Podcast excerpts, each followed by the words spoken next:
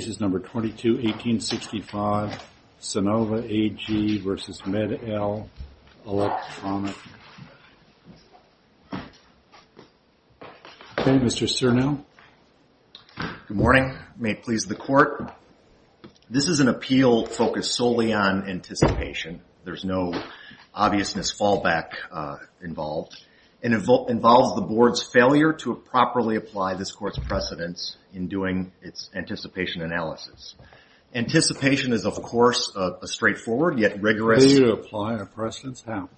Um, several. Um, first of all, you know, it's a two-step process, strict identity. First, you construe the claims. Then you apply the construed claim to the single prior art reference. Here, there was an adoption of a claim construction in the first instance in the final written decision. And then, effectively, the Court failed to meaningfully apply it to the single prior art reference. The the construction was the term hydrophobic and required that the contact angle between a water droplet and the surface exceeds 90 degrees. All we're going to find in the Board's analysis... The prior art showed Teflon coating. Teflon coating is hydrophobic. Your own patent says that. The the prior art and our patent says that a slab of Teflon can have, a, and does have, and we do not dispute, has a contact angle of 90 degrees. What we're talking about is the surface of the cover element in Meyer. And where the Board found the 90 degree sort of inherent teaching of 90 degrees that was then placed into the Meyer reference, if you look at that reference, Kenigsburg, that's the only one cited at Appendix uh, 2425 in the Board's decision, talking about 90 degrees. If you look at Kenigsburg in detail, it talks about how contact angle is actually a unique function involving both the surface treatment, a Teflon surface treatment, but also the substrate to which it's applied. You can think about this in the context of, if I put a... There's nothing in your patent about? Again, our patent is talking about putting a hydrophobic coating on something. The answer is there's nothing in the patent about that, right? About it being dependent on the surface. A person of skill in the art recognizes, and you look to Kenigsburg for this explanation, that it's a unique function of both treatment and the substrate. You can think about putting a hydrophobic coating on, for example, we put this in our briefs, a screen door versus a glass door. You're going to get a very different contact angle with a Teflon coating on a screen door versus a glass door. And that's what we have here. The Meyer cover element... But your claims don't require any such analysis. But the Board's claim construction does. It talks about the surface, the contact angle between the water droplet with the surface exceeds 90 degrees. You have to look at the actual surface this is being applied to. And let's look at this Meyer cover element. The Meyer cover element is a porous, um, we called it a mesh-like cover element that you put over the top of a microphone in a hearing aid. And so there needs to be acoustic ingress and and you know, air ingress into this area. This is a mesh uh, uh, surface. And there's no analysis here that putting, and what's what what's described in uh, Meyer is a thin, permeable layer of, for instance, Teflon. Okay, so we don't have a slab of Teflon where a water droplet's going to have a 90 degree contact angle. We have a porous, mesh-like thing that's put over the top of a microphone, and then a thin, permeable layer of Teflon put on top of that. There was no analysis done whatsoever of that surface to say that that surface achieves 90 degrees. What the board did, effectively, was just say, okay, I see hydrophobic mentioned in the patent in suit. We see hydrophobic mentioned or a hydrophobic coating being put on this Meyer cover element and did sort of a word-matching game of saying, okay, I see hydrophobic both places, and then I'm just going to assume that that means that this meets 90 degrees. Again, where they found the 90 degrees was in this extrinsic Kenigsburg reference, and that goes out of its way to emphasize that, again, a slab of Teflon might have a 90 degree contact angle with water. But it's a unique function where you look at porosity and smoothness, roughness, and different aspects of the substrate to which you're applying it. Is there anything like that in the patent? The claims don't require such an inquiry. The specification doesn't suggest it. Again, the court's, or the board's claim construction requires it. Maybe the claim construction is wrong if it requires that. But no one is challenging that here, and this court's precedent suggests when we have a claim construction from the board, and no one is challenging here on this appeal, the question is, is there substantial evidence to meet that? And part of the problem is why we have this disconnect between the evidence and the claim construction is because the board only first adopted it in the final written decision. To go back to Meyer, um, Meyer uh, makes clear that it's using the Teflon because of its uh, hydrophobic character, right?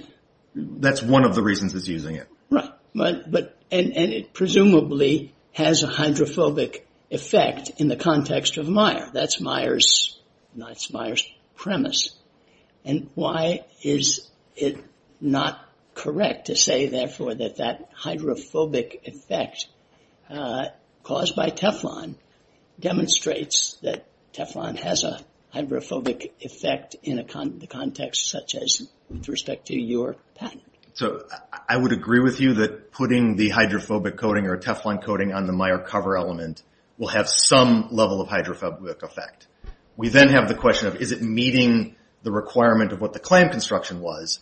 And then secondarily, let me point out let me point out that Meyer was solving a very different problem than what's talked about in the Karamuk patent. The Meyer cover element is being coated so that there's not water penetrating through the cover element itself. Okay? This is a mesh-like thing. You have to allow acoustic ingress so it's porous, and you're putting this hydrophobic substance on there to prevent water from penetrating into the microphone. The Karamuk patent, in comparison, is solving a very different problem. It's talking about putting a hydrophobic coating on different structural elements of a housing, and we're going to get to it's a different thing you're coating in Karamuk.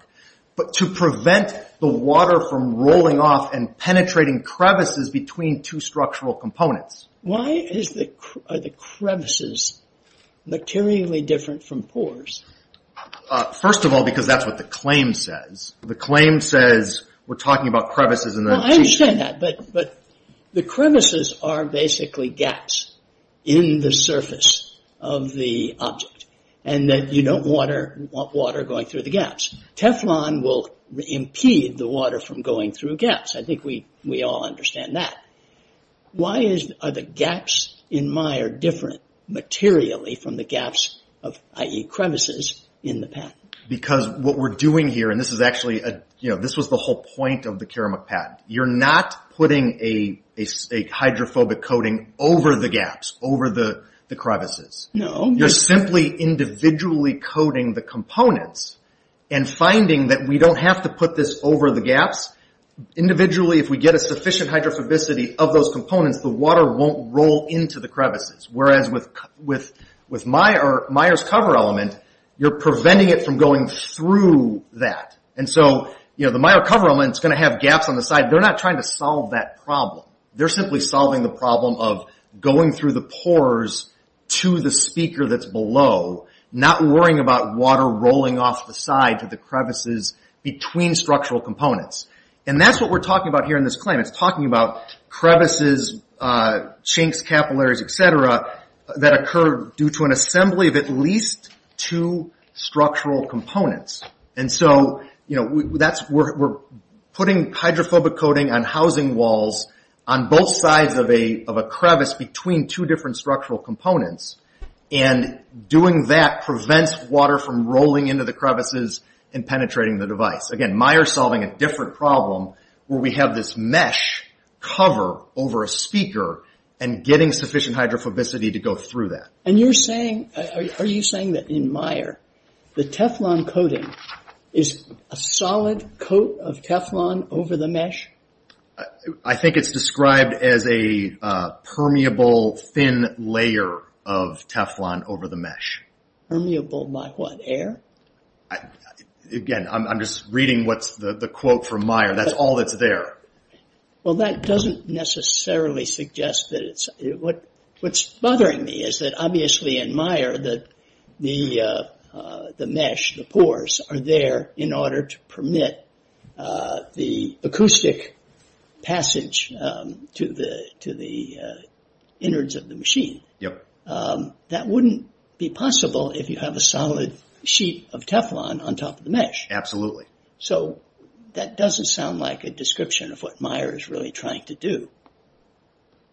So again, Meyer is saying, you know, put enough hydrophobic coating on this mesh over the speaker to prevent water from going through.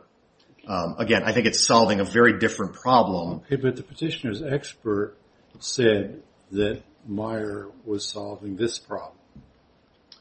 Right? So why isn't that substantial evidence to support what the board did? So first of all, I don't think the petitioner's expert Um, mentioned the 90 degree contact angle or attempted to present any evidence with respect to the board's claim construction at all. That's a different issue. On the crevices, the petitioner's expert spoke to that, right? Yeah. And so they absolutely spoke to the crevices and whether water would um, penetrate. Um, and on that, there's certainly evidence. I think it's conclusory expert testimony, which this court in TQ Delta v. Cisco suggests isn't sufficient to provide substantial evidence. But then there's also the evidence of our expert, and this was Appendix 1865 to 70, where he went through in detail, both saying this is not going to prevent the water from from, uh, penetrating the crevices as opposed to the cover element. And then secondly, pointing out the common sense point that the whole point here is to put it on the housing walls that on both sides of a crevice to prevent the water from... They didn't credit that. They credited the petitioner's expert. Right. Credited the conclusory testimony of their expert. If we don't think it's conclusory, they were free to credit it, correct? Uh, fair enough. Although there's also case law from this court that suggests when there's contrary evidence, it needs to at least be acknowledged. And they basically said it was unrebutted, basically ignoring what our expert said. I guess the final point I want to make is, you know, this claim is short. It doesn't have a lot.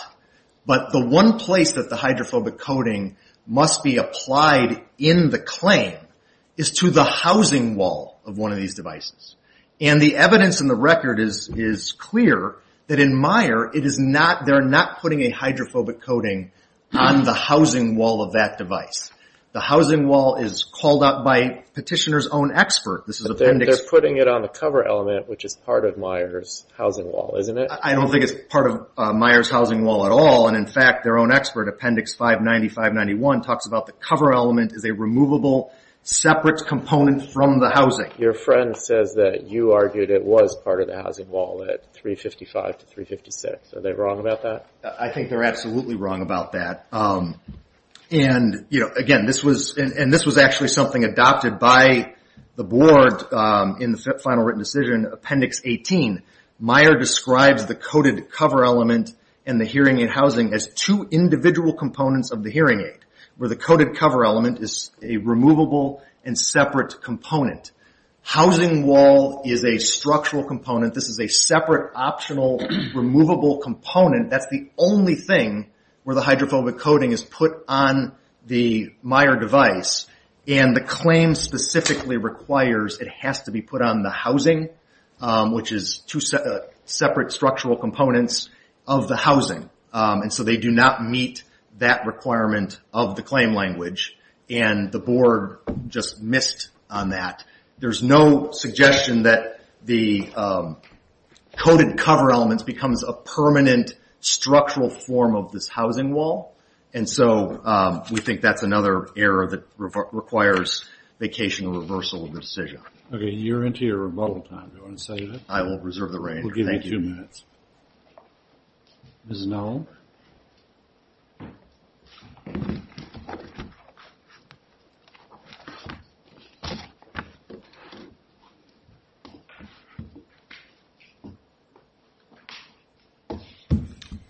Good morning, Your Honor.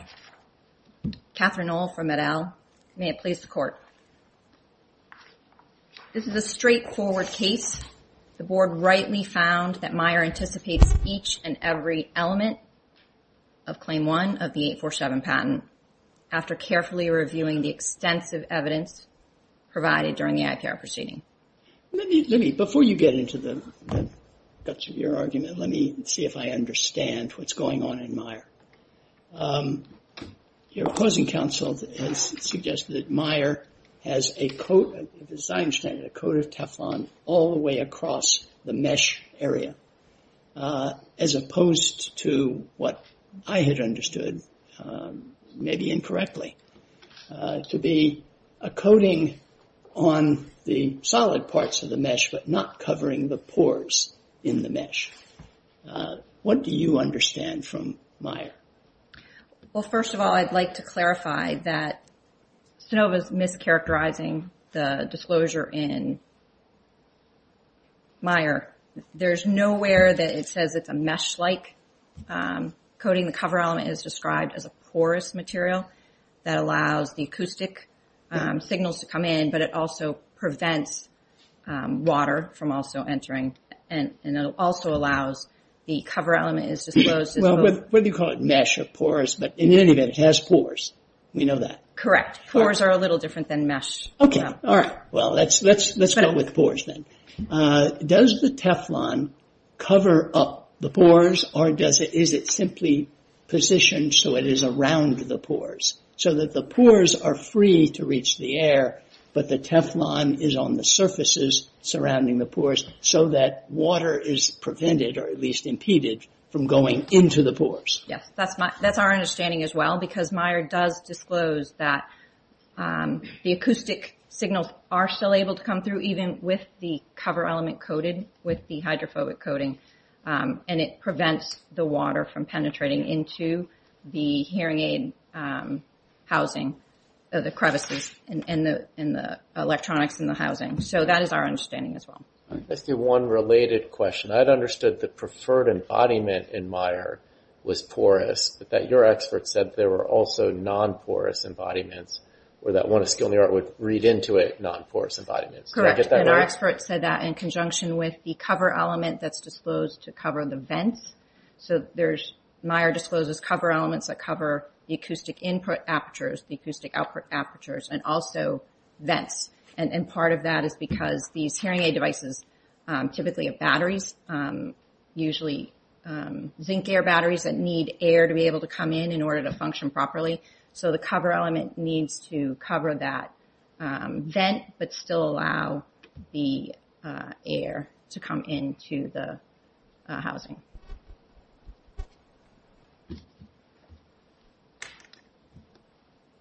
The substantial evidence supports the board's factual findings that Meyer discloses a hydrophobic coating, as that term has been construed, discloses a hydrophobic coating on the housing wall, and discloses providing a hydrophobic coating to prevent moisture from entering crevices formed between the assembly of at least two structural components. Given the claim construction, which the board adopted, we do have to read the claims as um, being limited to uh, the term as defined in the claim construction, right? So the 90 degree or greater contact angle is something we do have to find in Meyer in order to uh, invalidate the claims, right?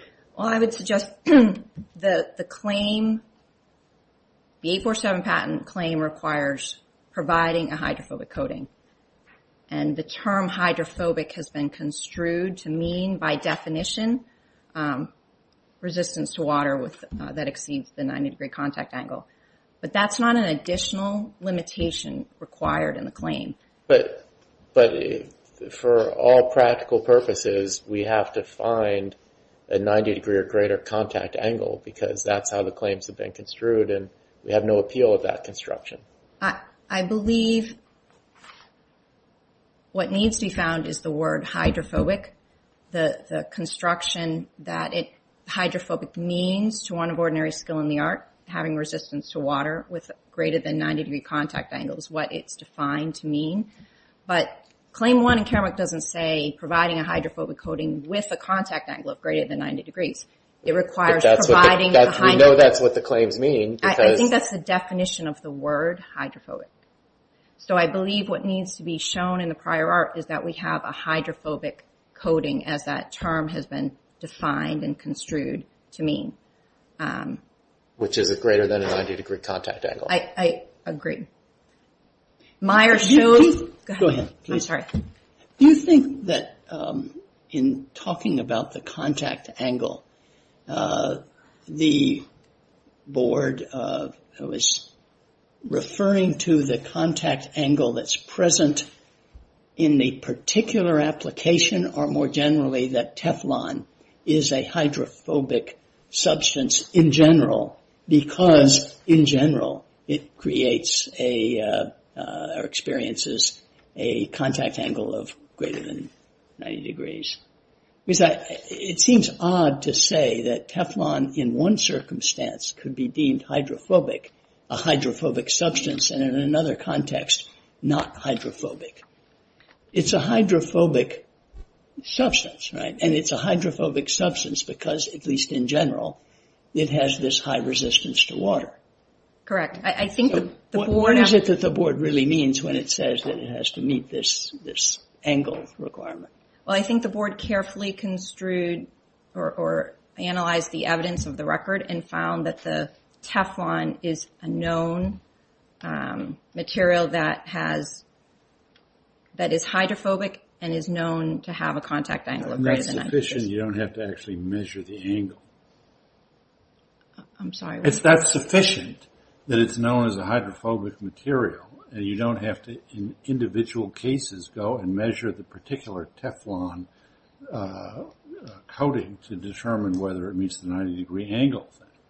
I think that's correct. One of ordinary skill in the art understands that Teflon is a known hydrophobic coating and it's known to have a contact angle of greater than 90 degrees. But you still have to deal with the 90 degree requirement. And to follow up on Judge Dyk's question, are you suggesting that uh, in an individual case, if you had a showing that the contact angle was less than 90 degrees, you would have no infringement? Because you would say, even though it's Teflon, it's not hydrophobic. Do you think that's the implication of what the board is saying when it says the construction, proper construction is more than 90 degrees? I think the board is trying to determine what would one of ordinary skill in the art understand the word hydrophobic to mean. And I think the board determined that Teflon is a known hydrophobic coating and it's known to have a contact angle of greater than 90 degrees. So one of ordinary skill in the art would understand when Meyer discloses Teflon is an exemplary hydrophobic coating, they would know that that is a known coating that has a contact angle of greater than 90 degrees. Ask about the crevices argument. As I understand it, the board found it necessary to consider your expert's testimony in order to conclude that one of skill in the art would read into Meyer uh, disclosure of the crevices limitation. Uh, but in doing that, the board said that your expert's testimony was unrebutted, but that appears to be a mistake. Um, can you help me with that? I think the board carefully construed the evidence in front of it and determined that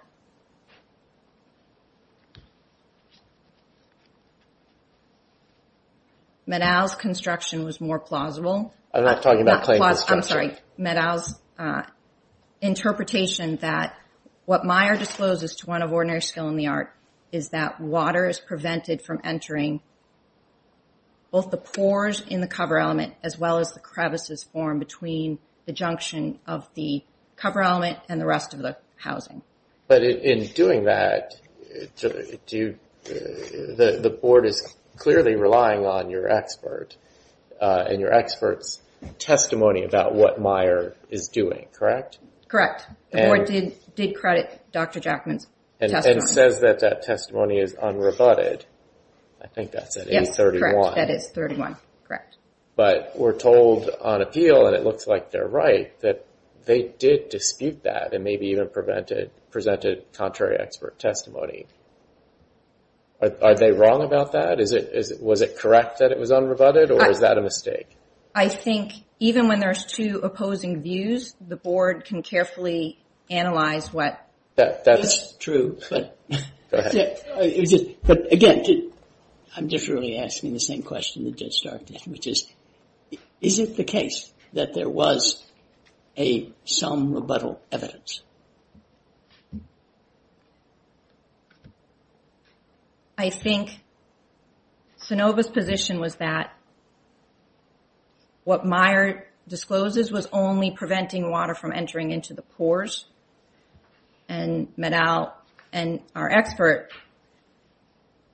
offered that it was the disclosure in Meyer, one of ordinary skill in the art would understand that water is prevented from entering both the pores in the cover element as well as the crevices formed between the cover element and the rest of the housing. And the board considered all of that evidence and found that Sonova's position was just not a reasonable position. Sonova cites us to pages 1865 to 1870, which appears to be one of their experts' uh, reports. Uh, and they say that that's directly responsive and rebutting uh, the testimony from your expert that the board relied on and called unrebutted. So again, I think Judge Bryson and I are both searching for maybe two answers. Do you agree that it was rebutted? And if so, how do we know that the board considered both sides when they mistakenly told us it was unrebutted?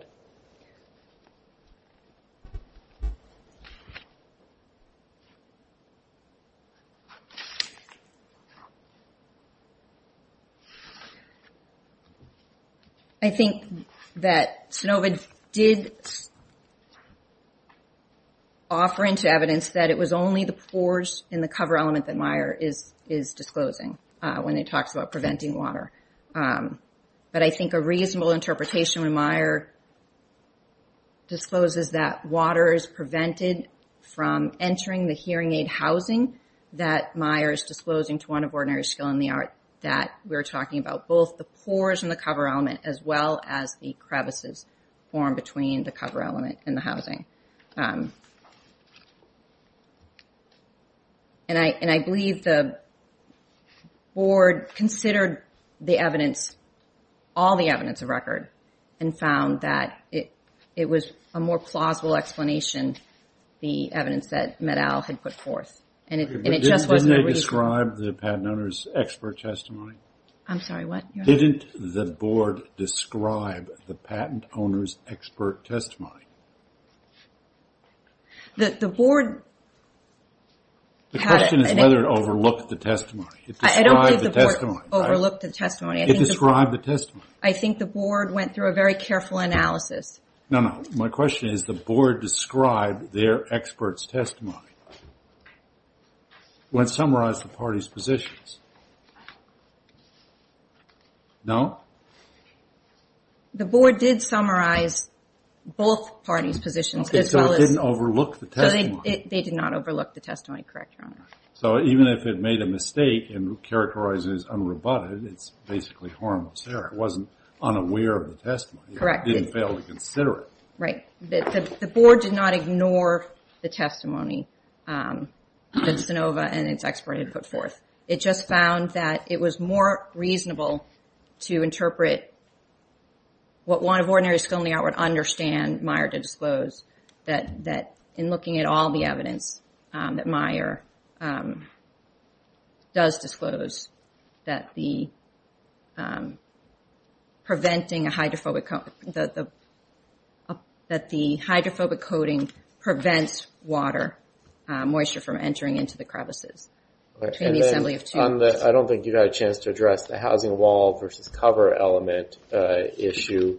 Do you agree that uh, Sonova did put that limitation in dispute below?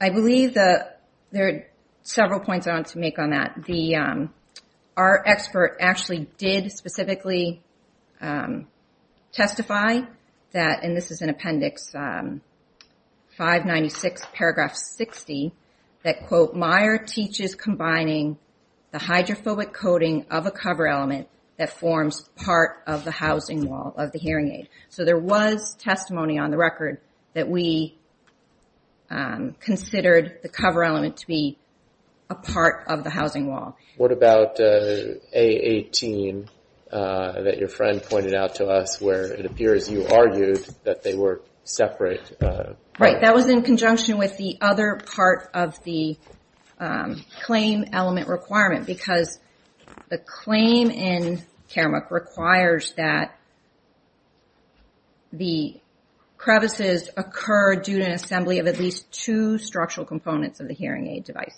So we were talking about that in conjunction with um, talking about two separate components. So the cover is separate from the housing wall or it's part of the housing wall? It is separate until it's attached to the housing. So and we um and at that point, and Meyer even discloses that, that it becomes integrated into the housing. Um, so Meyer discloses that um, the cover element does in fact become. And I would like to um, dispute, Sonova did argue earlier in their briefs in the patent owner's response at appendix 355 to 356, and it was in their footnote, um, in conjunction with talking about the cover element um, being a part of the housing wall, they said, quote, even if the interior sides are coated, the coating is still applied only to a portion of one surface that forms the crevice while the other portions are not coated. The 847 claim requires the crevice is formed in a wall of the housing. So they were absolutely arguing at that point that the cover element was part of the housing. Uh, what was being disputed at the time was that um, there were not coatings on both sides of crevice. And as we um, had articulated uh, to the board, that was not in fact a requirement of the claim. The claim simply just requires that the coating is at least in the area of the one or more crevices. Okay. Unless you have any Thank you, Ms. Null. further questions. We're out of time. Thank you. We ask the board to affirm. Thank you. Mr. Sternal, you have two minutes. Very quickly on that last point at appendix 355, 356, our argument was always it's not on the housing wall. And then secondarily, what uh, counsel was pointing to is pointing out the additional point, which is it's only on one side of the crevice. So it's not really accomplishing the function that's called out in the claim, which is preventing moisture penetration into the crevice.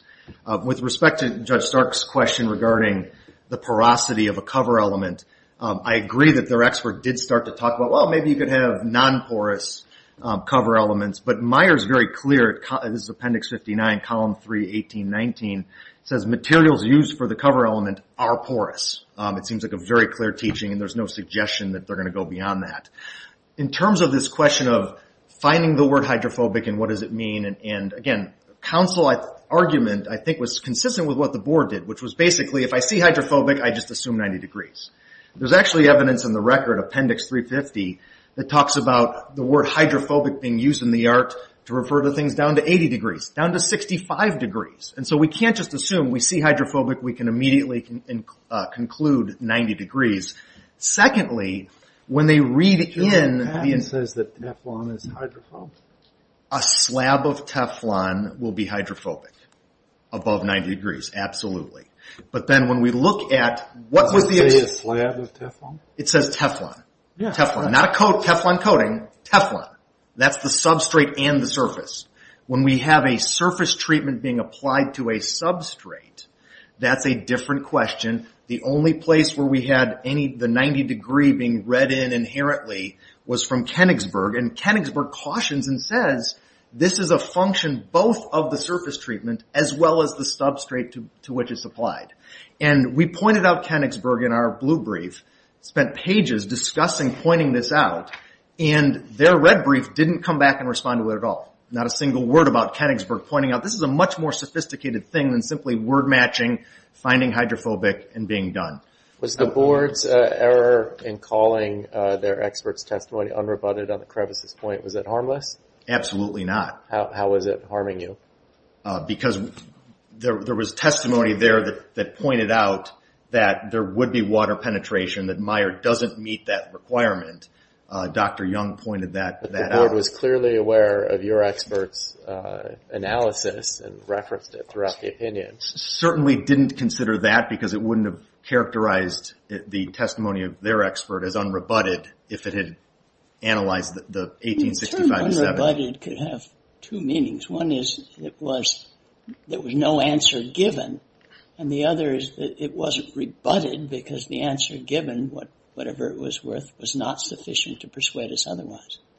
I, I I think wonder which of those two meanings of unrebutted is applicable. I, I think it's a mistake and missed, um, and didn't acknowledge it being there. And there's, it's very easy to say I've looked at both experts and I agree with petitioner's expert over the, the countervailing opinion. That's not what was said. Okay.